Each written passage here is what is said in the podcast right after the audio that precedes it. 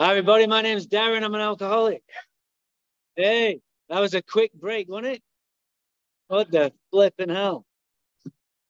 Uh, that Brie, Brie was brilliant, wasn't she? I came, I came, uh, I'm from Santa Barbara. I was staying in Redondo this weekend with my lovely girlfriend Emily, who sat in the back for some reason down there. And uh, it came with Emily, it came with Brie, and it came with that thief Heather. You know, the one that stole God. How how great is that story? I love Alcoholics Anonymous. We have entered the world of the spirit, and all the chip takers, the the day counters, and the chip takers. It just it fills my heart. Reminds me why we're here in Alcoholics Anonymous. You know, we get sober, we get a good life, but I need that constant reminder.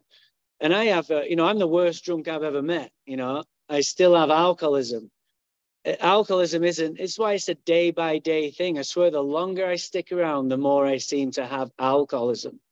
But i have that daily reprieve. Alcoholism is between my ears.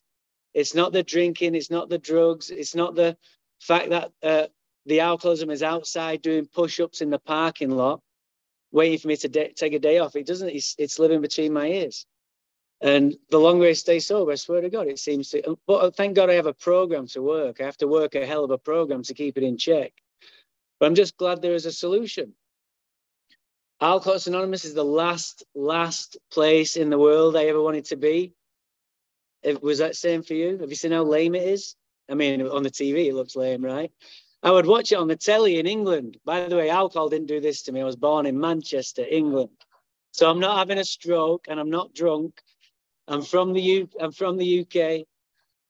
But in England, it would show Alcoholics Anonymous on the telly, and it would be the world's worst thing, most depressing scene you could ever see. It usually have like 14 bald, fat, ugly men in a smoky, depressed filled room. And one of them might be two weeks sober, and they're all clapping and crying, like, holy fuck. I never, I never want to end up in Alcoholics Anonymous. That looks really bad. And it would show like the sober dances and the awkwardness and the women over here and the ugly men over here. And I'm just thinking, wow, if, if I ever end up in AA and I get the, the gal with more than three teeth, I'll be killing it. Can't wait. Can't wait for that. So it took a lot for me to have to go to Alcoholics Anonymous. I also had like a preconceived notion of what it means to be an alcoholic what it looks like to be an alcoholic. It's what you'd see on a movie or in a TV or in your hometown, you know, that, that person begging for change on the end of a off ramp, or the guy who's peed himself on Main Street or State Street, and he has a big, ugly, bushy beard. Not a cool one like this guy's in the front. You know, I really, I hate it that big, bushy beards came back in fashion because always described my alcoholic as the guy with big bushy beard. You know, they would find their breakfast in their beard sometimes and so. So I, I can't be an alcoholic. First of all, because I'm a party animal. Is there any other party animals in here? I used to be good at drinking and doing drugs. So how can I become an alcoholic? And secondly, I don't look like it. No one in here really looks like an alcoholic to me. Well, you know, some of you look like you've had a good drink, you know, I suppose. But for the most part, you're either too young, too beautiful, too well put together, too business like. It doesn't make sense. Um, so it took a lot for me to get here. I remember I'd already arrived in America at this point. I'm not like a, a cute little drunkie. I'm not a cute drunk. I'm not a functioning alcoholic. I'm an absolute vodka drinking maniac of an alcoholic. And so I ended up in this crappy room, in a shitty room, in a crappy house on the west side of town. I used to be a drunk bartender till I lost that position, of course. And I was living with three other uh, guys that were working in that industry. They just they didn't know what to do with me. You know, I didn't know what to do with me. Um, I hadn't paid rent in months. Uh, my rent was really cheap because it was such a shitty house and we got a deal on it. I'd become the gardener. I become the cleaner of the house. I couldn't even do those two tasks. I just couldn't keep up. I just could never get around to it. And they were so mad at me all the time. And this one night, it was it was midnight. I'm like maudlin drunk as usual. They were downtown partying, having excluded me again as usual, which caused more self-pity. And I'm going to kill myself. I'm like suicidal on awakening at this stage in my drinking. And so I, I decided to reach out to Alcoholics Anonymous. And so I pulled out, I found the yellow pages, and you young ones will have to Google that shit, won't you? What's the yellow pages? I couldn't find AA for the life of me. That's how drunk I was. It's in the beginning of the fucking book. AA. And I called the number, but this lovely older lady answered the phone and she was like an angel. And I got it, I got it right out of the way in the beginning of the conversation. Said, yes, I might be drinking too much, Edith, but so would you be. So would you if what's happened to me, it happened to you. And I started ranting and raving, and she would just listen and she'd chime in here and there. So nice, so serene. And she said, Well, have you never have you ever been to a meeting? No, I've not been to a meeting. What do I want to go to them for? I'm already suicidally depressed. I mean, what's the point of going on? Trying to finish me off quicker? I don't understand it. And she made it sound so special that there was a meeting uh, down the road from me the next night. I didn't know there was 200 meetings a week in Santa Barbara. She made it sound so special. And so the next day I came to, I can't say I, I didn't have a drink because if, if I have to leave my bedroom, let alone my house, I have to have a bit of vodka in me, you know what I mean?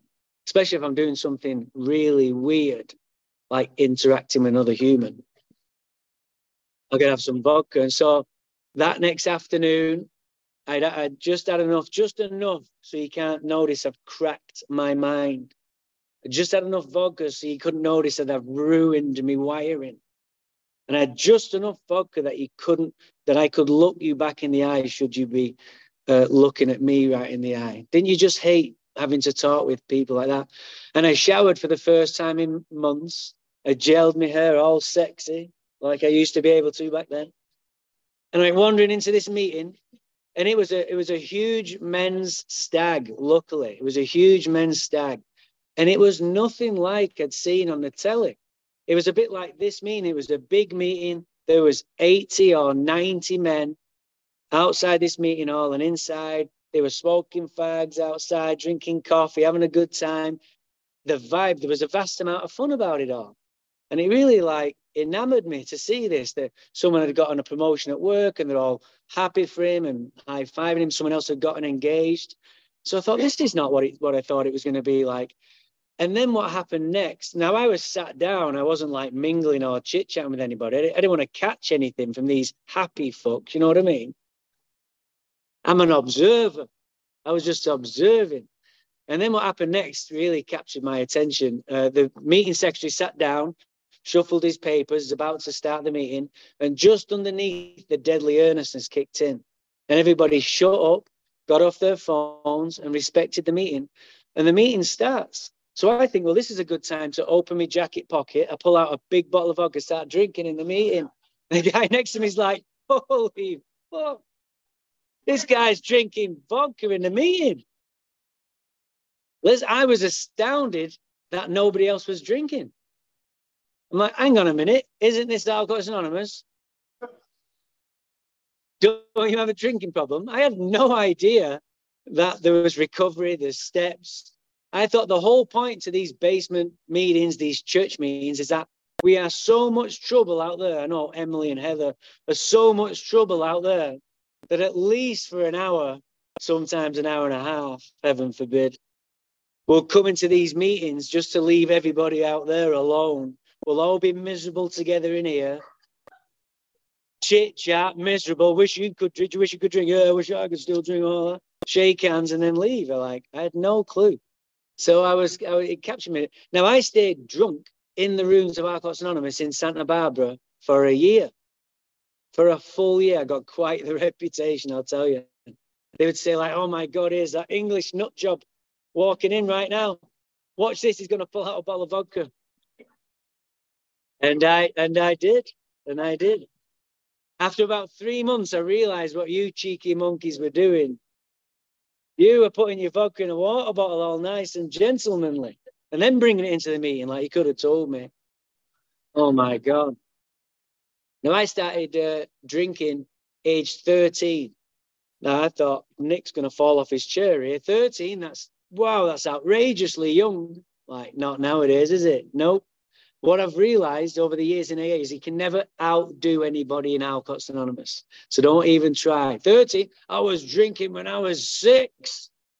Fuck. All right, you you know you win. There's this one woman speaker. I always make fun of her. She gives a great talk. She's a lovely lady, Teresa.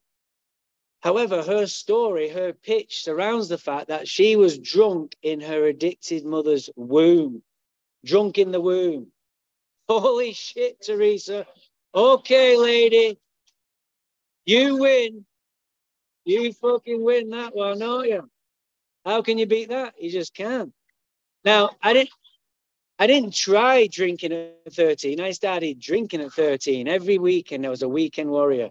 And it was good to me, dude. It was good to me. I myself tried some other substances when I was 17 or 18. Now, this is Alcoholics Anonymous, so I'm going to stick to alcoholism. But I did try cocaine once for 20 years. I love that shit. I love speed. I love amphetamines anything that will allow me to to drink uh, brie under the table. You know what I mean? My mates didn't even know I was on speed. They're like, "Oh my god, he's a, Darren is an animal. He can outdrink everybody." I'm like, I love that. I'm like, yeah, I'm an animal, dude. They didn't know I was whizzing my head off. You would need an elephant gun, poof, you know, to dart me down, to slow my ass down. But I had a good time. I was I was a party animal. It was great for me in my teenage years, even into my 20s. Now, I don't want to upset anybody by having too good of a time. You know what I mean? It's amazing how funny people how people get pissed off at stuff. I feel bad for you if you didn't have a good time. I had a good time. Now don't worry, I do ruin my life and want to kill myself. We're going to get there. But I had a good time. It worked for me. And so you know, I, I, finished university and I became an entrepreneur with my brother. Now, my brother's a brilliant businessman already. He's six years older than me. He's very straight laced. He had a family, had a kid, married, all that stuff. I'm just a wild thing, you know. And, and he had an idea for a new business, a new venture. And I said, I'm in and me and him would start this thing and we eventually bought out his initial business. We became successful. We had dozens of people working for us. We owned about 60 or 70 vehicles. We'd rent them out to people involved in non-fault road traffic accidents. And i was the main man. I was the main man. I was the, he was a brilliant we made a good team because he's a brilliant businessman and i'm a good like you know bullshitter. You know like you lot. We'll call him the marketing director so, we, but we made a very good team. And so every time uh, I'd rent the vehicle out at an exorbitant amount of money charged to the at fault person's insurance company, it was just a great business idea. And I'd look after their claim. And every time a check came in, we'd buy another vehicle and the business grew and grew and grew.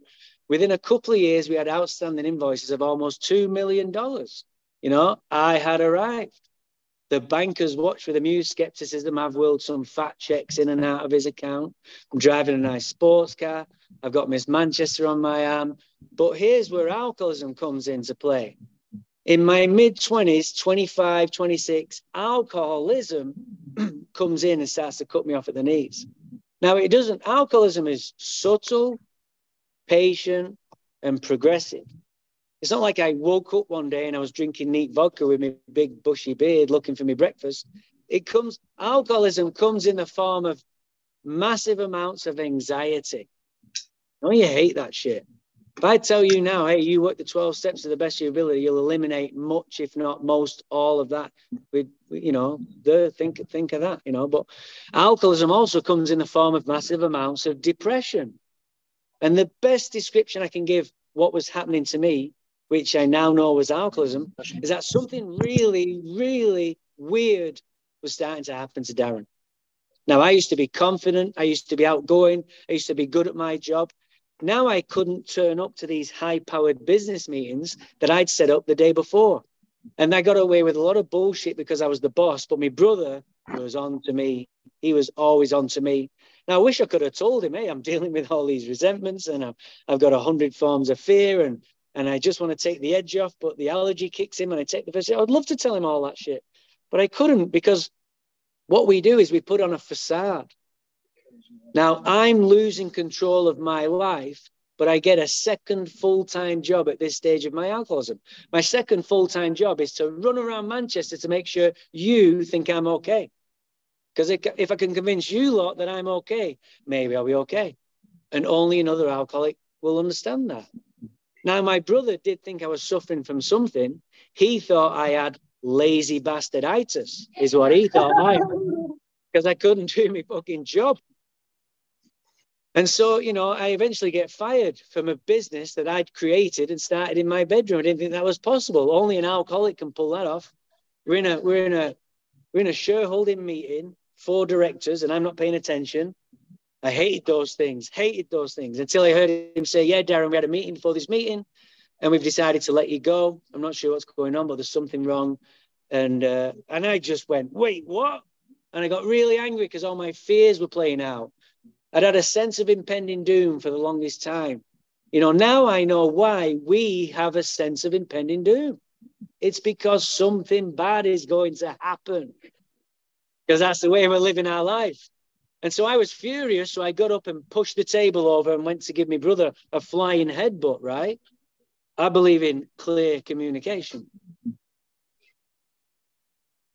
The, the accountant guy tackles me. It's just an awful scene. Darren's been found out moment. We've all had them as alcoholics. Like somebody's pulled back the covers. Darren had been found out. So I was cornered. I was cornered. And so quicksand stretched all around me. I'm trying to plan my next move. Like any good alcoholic, all I care about is getting ahead of the story, changing the narrative, because you cannot be talking badly or poorly about Darren. We can't have that. And so I went home. It was a Thursday night. I'd already arranged to go out with my mates. Was anyone else's weekends longer than their week? Thursday, Friday, Saturday, Sunday. And so it was the worst day of my life up to then.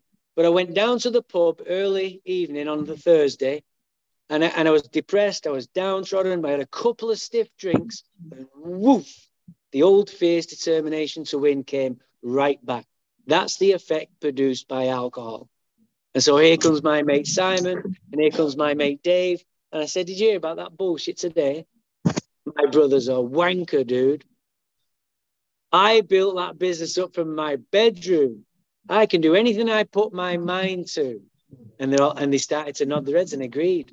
And that's all I cared about. Them mm-hmm. buying my bullshit. And a lot more mates came in, and now I have an audience.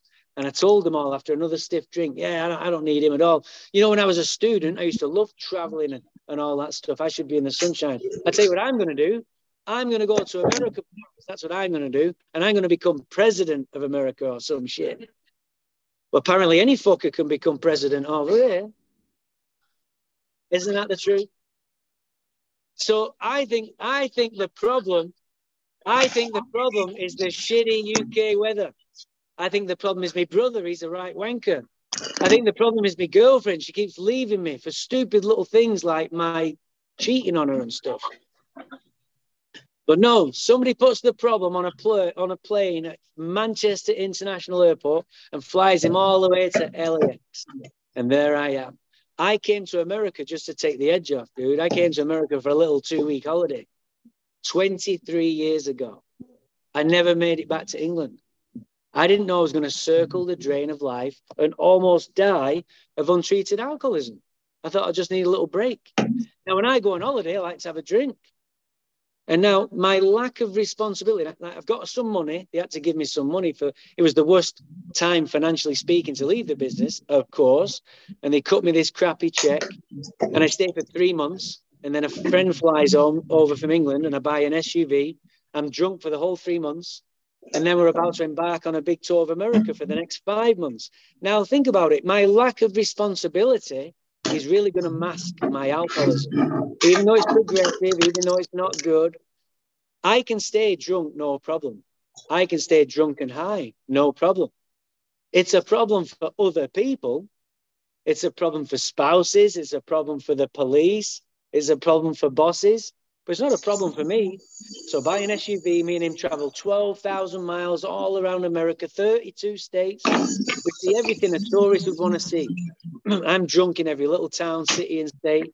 Like I really remember Graceland. That's about all I remember. I had a good time. But by the time it's five months later, when I come back to Santa Barbara, I have seven outstanding warrants in five different states. That means I had a good time. Now, now I have, I now I have to get a job because I've spent all my money and I become a drunk bartender in my cousin's pub in downtown Santa Barbara. He owns the only English bar in downtown Santa Barbara. There is a God, see? And so I'd be now if I'm going to work, I have to have a little cheeky drink in me, you know, because if you have anxiety through the roof like I have it, you can't just go to work and start chit chatting with people. It'd be a nightmare. So I have to go to Dargan's Irish pub on my way to my morning shift. I go to Dargan's Irish pub to get a few cheeky drinks in, to go across the road to the English bar and go to work. I think that's logic. And I think I'm doing my boss a favor. 18 months, I'm a drunk bartender hanging on by a thread, hanging on by a thread. I should I could have lost this man his bar many times. I should have been fired after my first shift. Literally. He just gave me another chance. And we're all covering for each other. We're all drunks. I'm the worst, of course, but that downtown bar scene is just such a bunch of bullshit for us. For us alcoholics, people can do it properly, but I couldn't. I had to get drunk on my days off for relief. I had to get a good few stiff drinks in me before going to work. I didn't know I was going to then trigger this allergy. I didn't know I was then going to overshoot the mark. I didn't wake up the next morning with a shadowy recollection of having screwed the bar up the night before. I didn't know about any of that. And so I ended up getting fired from that bar job too. Another huge Darren's been found out moment, 10 times worse than losing my entrepreneurial position back in the UK. now I was truly found out and I was truly cornered. I even I knew I had a problem at this point but still, I'm still not, not, you know, not too sure about going to Alcoholics Anonymous because again, it's for losers and for quitters, and I'm already suicidally depressed. So what would I do that for? And now, so a typical day for me is I would come to, I haven't seen anybody for months, nobody knows what to do with me. I would come to, and it would be pitch black outside. And I have no idea at this stage of my drinking whether it's night or day. And I would figure it out. God damn, it's nine, it's 5 a.m. in the morning that darkest hour before the dawn. Now, I have strong, horrible, warm vodka under my bed because I'm going to need that at first daylight. I'm drinking from tall bottles of vodka, and I always have four fingers left in the bottom of it because it's like a science project. That's exactly what I'm going to need to get straightened out in the morning. And so I could only wait literally 10 or 15 minutes before the mental and hellish torture was so bad so bad. That I know I don't want to drink because I know what that means, but it's so bad. I'm losing my mind and I have to kill myself. Did you ever have to, you know, when you have to quieten yourself up, give me something to dumb me down right now as I'm going to jump through the window.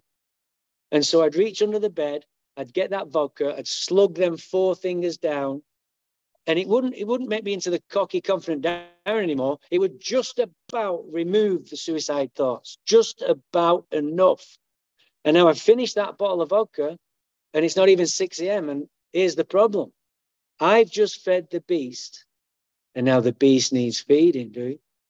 And so I've got to put on my smelly, baggy clothing to go one block to Foodland liquor store to, to steal my two big bottles of vodka.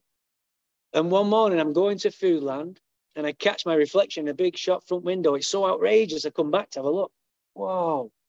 I look and I go right up to my reflection. I, my hair is everywhere and matted down. I have a big ass, scruffy beard. I'm sunken down. I'm so underweight, yellow with jaundice. I look 15 years older than I should have. And I went right up to my reflection. I said to myself, wow, I'd better not tell anyone about that. And I carried on to Foodland. And I picked up my two big bottles of vodka and I went clinking off home. Now, you can't just go home, pull the vodka out, pass out, drink a lot, pass out. No, no, no, no, no. It's like a science project. That first bottle is immensely important that it gets me into the early afternoon. Immensely important. Because that second bottle has to get me into the evening, leaving enough to get me into the evening because I'm trying to get to nine o'clock or 10 o'clock or even 11 o'clock at night because I'm trying to catch a good enough sleep where I might be able to wake up and not have to drink like that ever again. And he says the mind and body are marvelous mechanism. I drank like that for two more years. Two more years of jails, institutions, and death. Those are the only three outcomes for an alcoholic of my type, of the book's type, maybe of your type. I'm going to jail. I'm go, and then I started going to Alcoholics Anonymous that final year of drinking. I'm going to jail. I'm going to the institution. I'm going to detoxes. I'm going to hospital. I'm going to the drunk tank. Finally, I'm going to the lockdown psychiatric unit regularly. Death is next. You can't scare me with death at this stage of drinking. It's like, bring it on, dude. Bring it on. But alcoholism doesn't have the dignity to take us quickly. Some of us don't die. My fear is not dying an alcoholic death. My fear is living an alcoholic life day after day, month after month, year after year. And here's how I got sober. I came to one morning and there was no vodka in my bed. That had never, ever happened to me before. There wasn't even an empty bottle. And I took it as a sign this is the day I'm going to kill myself. And I was fine with that. Two months before, I tried to kill myself. All my roommates were downtown partying, having excluded me again. It's midnight. I'm maudlin drunk. And I remembered one of them has an arsenal of weapons. And so I broke into his bedroom, I jimmied the door, busted into the room, all the guns and rifles, everything was everywhere. And I found a loaded revolver. Now, I'm English. I don't quite know what I'm doing with a gun, but I found a loaded revolver. I went stumbling into the living room, sat down on the couch. I remember I put it in my mouth. It was heavy, cold on my teeth. I'm thinking, wait, do you blow the back of your head off? or do you shoot up through the roof of your mouth? And as I'm thinking this through, the thought came to me, Darren, it's midnight. If you pull the trigger right now, you'll definitely wake the neighbors up. I'm too polite for that shit. You know what I mean? So I didn't fucking didn't kill myself. I threw the gun back in the room and went crying off to my bed. A month after that, I tried to kill myself again. I found a huge bottle of pills. Now I Googled it. This should have killed a goddamn elephant. I took the whole bottle of pills, washed it down with a whole bottle of vodka, and I came to the next morning. I had a rotten stomach for well over a month, but some of us don't die. But today, today was the day I'm going to kill myself. I stayed in my bedroom for a couple of hours deliberating how to do it, and then I decided to throw myself off Santa Barbara's biggest bridge. It's called Cold Springs Bridge.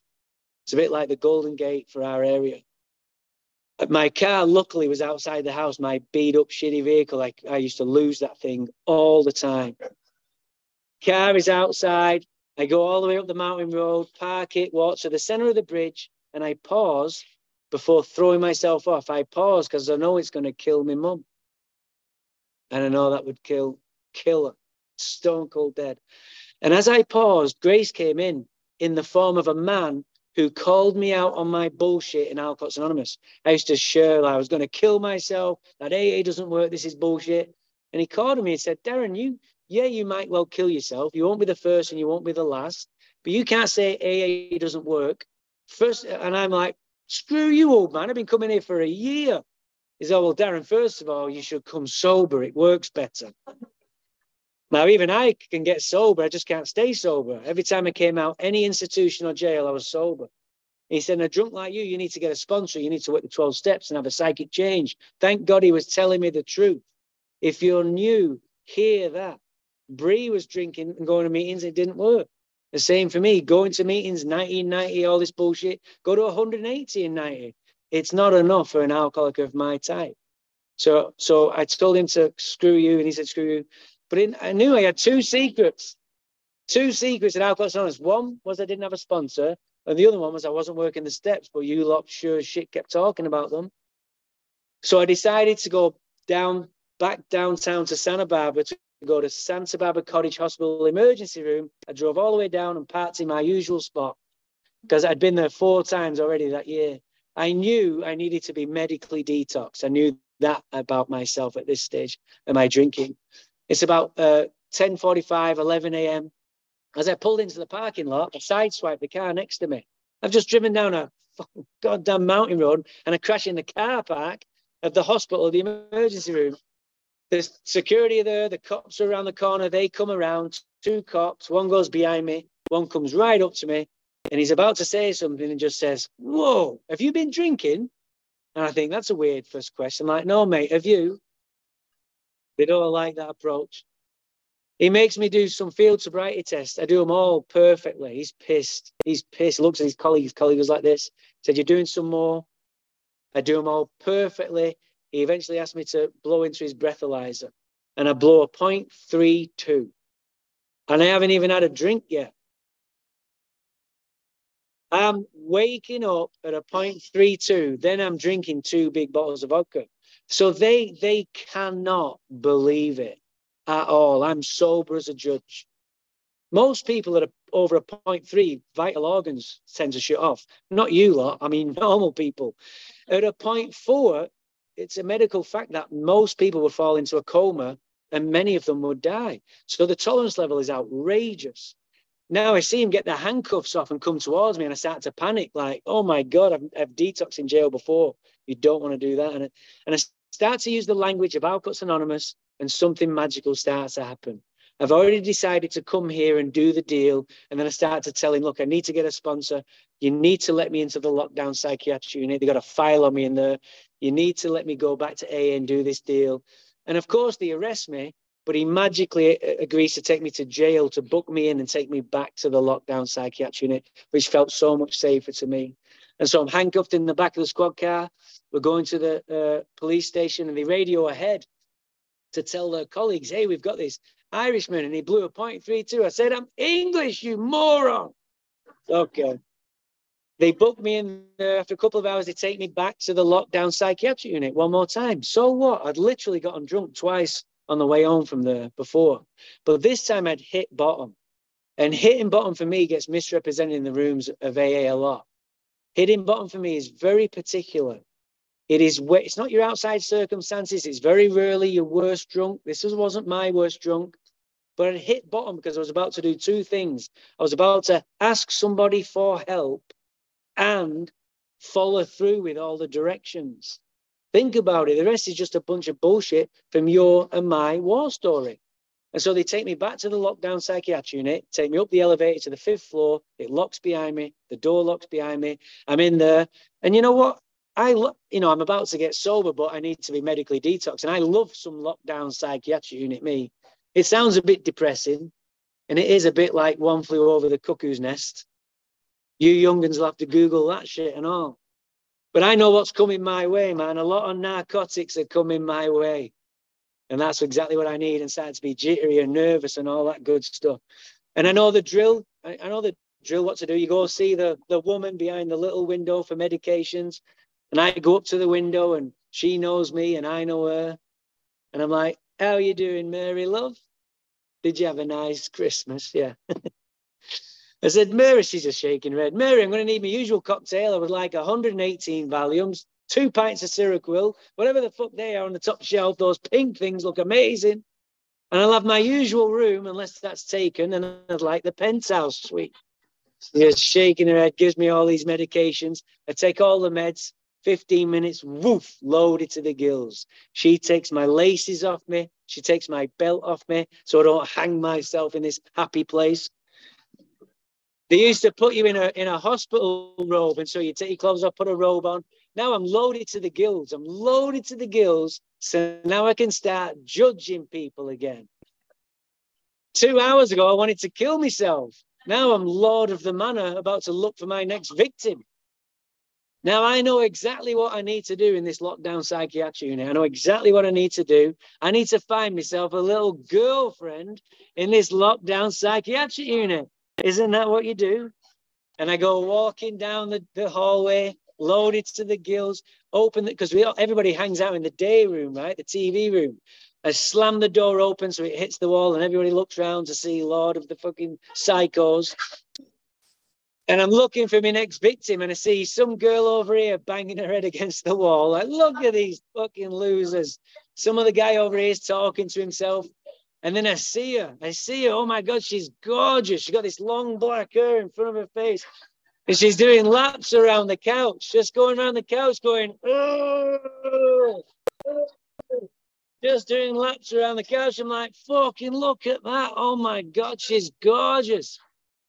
She's got unusually long arms and this hair in front of her face. She looks like that girl out of that movie, The fucking Ring or some shit. And I slide in there and I grab her by the hand and we do some laps around the couch till, till we fall in madly in love with each other. And then they detox me from the alcohol with the drugs they give me. And then they detox me from the drugs. And 11 days later, they pop me out sober one more time. So what? Here's the difference. I got out on a Wednesday afternoon and I did not take a drink, which is an absolute goddamn miracle. I went to a very powerful men's stag called the Junkyard Dogs. Eight o'clock.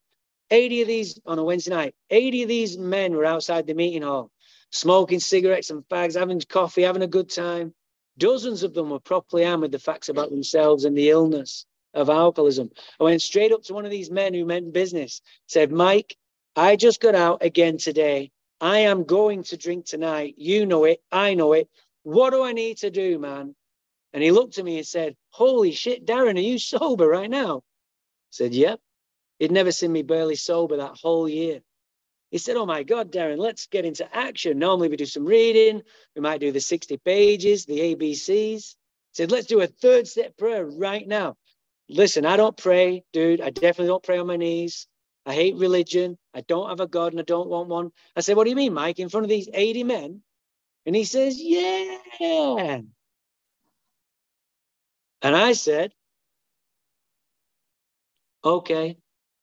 I said, Okay, because the no had been beaten out of me. Darren wasn't too cool for school anymore. Darren was about to conform to the process. We hit our knees in front of everybody. We did the third step prayer.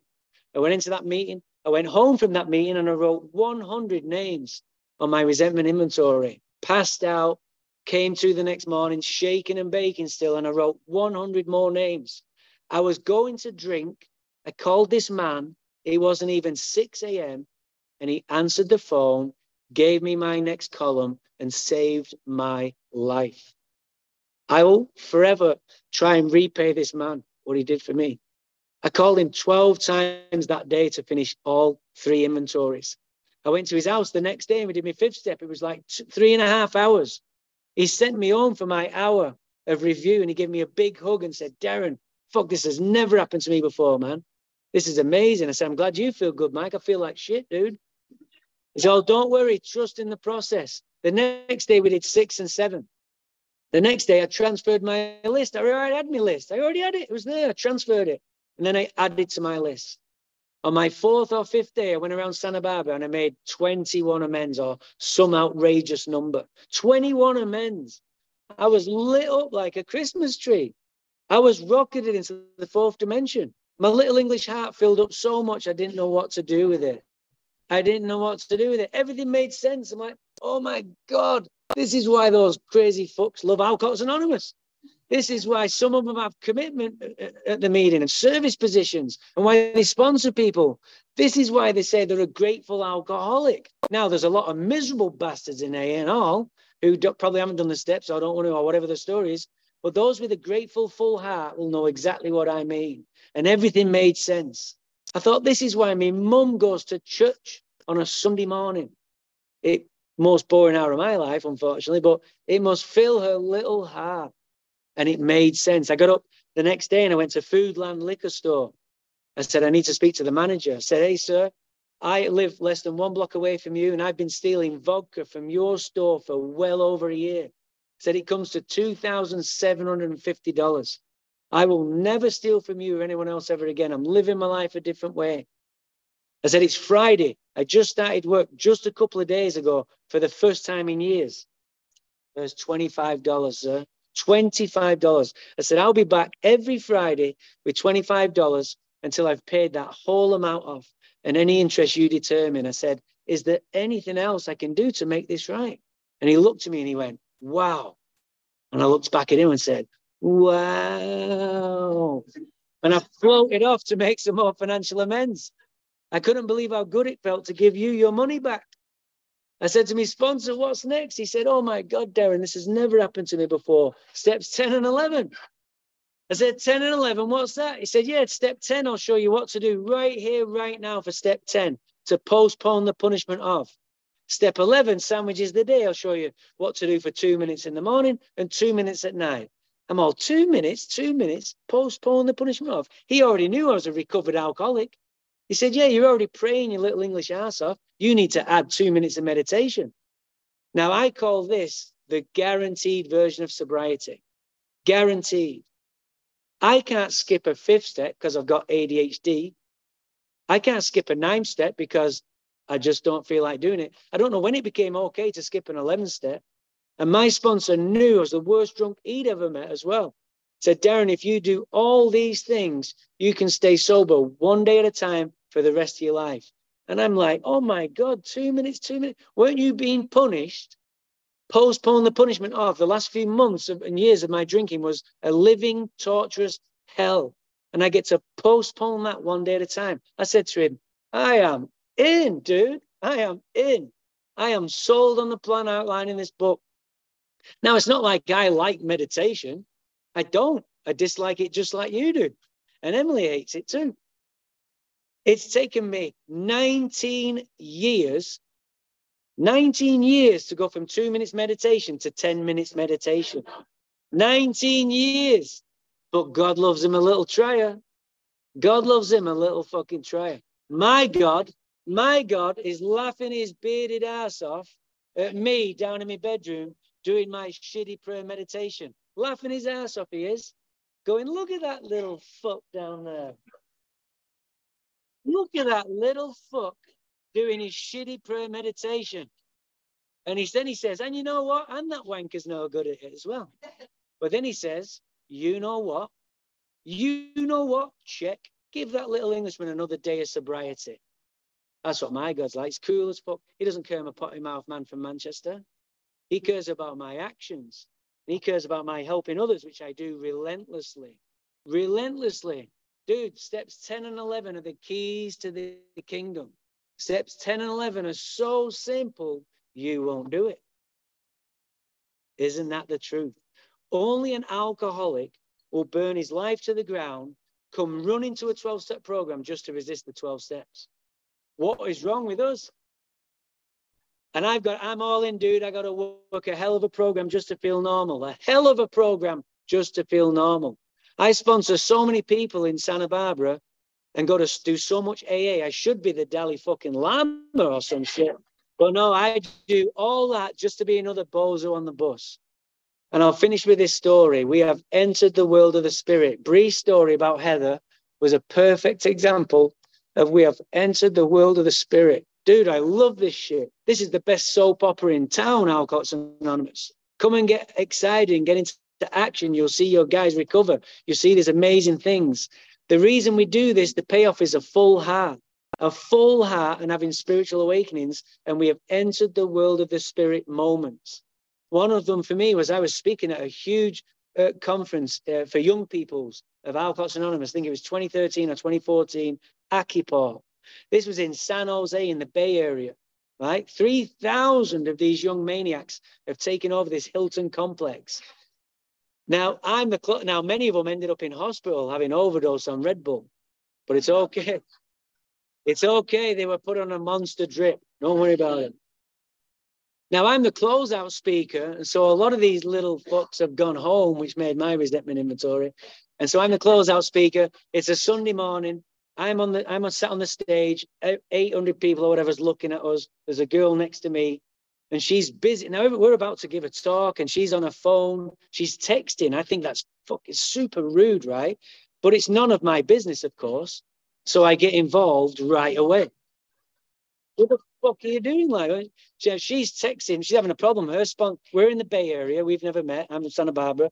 She's texting her sponsor in LA. Her sponsor got sober 21 years previously with 20 others in his co-ed sobriety house. All the others, apart from two of them, got drunk or died, all of them. This guy at 90 days sober moved to Maui, Hawaii, got involved in AA, raised his, raised his two kids, his two boys, aged uh, 20 and 19. They are on the mainland at school at a college somewhere, dying of alcoholism. And, and so he texts the only person he says a number on the mainland. She texts the girl next to me and she said, Well, can I give him your number? I'm looking for a man's number. I said, Of course. Exchange the numbers. We give our talks. Everything goes great. Now I'm bombing it home on the freeway with my guys who I took to the conference with me. Now, anybody that speaks out of town, they'll know this. You always take your toughest guys with you. Thanks, Nick. Onto uh, to anywhere that you're going to speak, right? You take all the tatted up fools. You know what I mean? But you never know what's going to happen. You might run into some of them NA fuckers, you know what I mean? Now we're driving down the freeway and I call, I remember to call this guy and he puts him on speakerphone. He answers the phone and I say, it's Darren and he just starts crying. He just starts crying. He can't catch his breath. I said, it's okay, man. It's such a moment of humility. I wanted to cry, but I'm with me tough guys and I look over and I'm like, wait a minute. you fucking crying? This guy with tattoos on his neck's crying. I look in the mirror, the guys behind me are crying. So you got tattoos on your face, you pussy. What are you all crying for? We're all crying. And then the guy answers, the guy catches his breath and said, Darren, I've never asked for anything off anybody in Alcoholics Anonymous except if the hand of it, my boys need AA, please let the hand be there. And I said, dude, I'm in. I'm plugged in. What state are they in? I'll try and find you. He said they both attend Santa Barbara City College. I said, I work at Santa Barbara City College. We've entered the world of spirit. I go there, I meet with both those young men. One becomes a great member of the Junkyard Dogs, and the other one is dying of untreated alcoholism. The yin and the yang of Alcoholics Anonymous.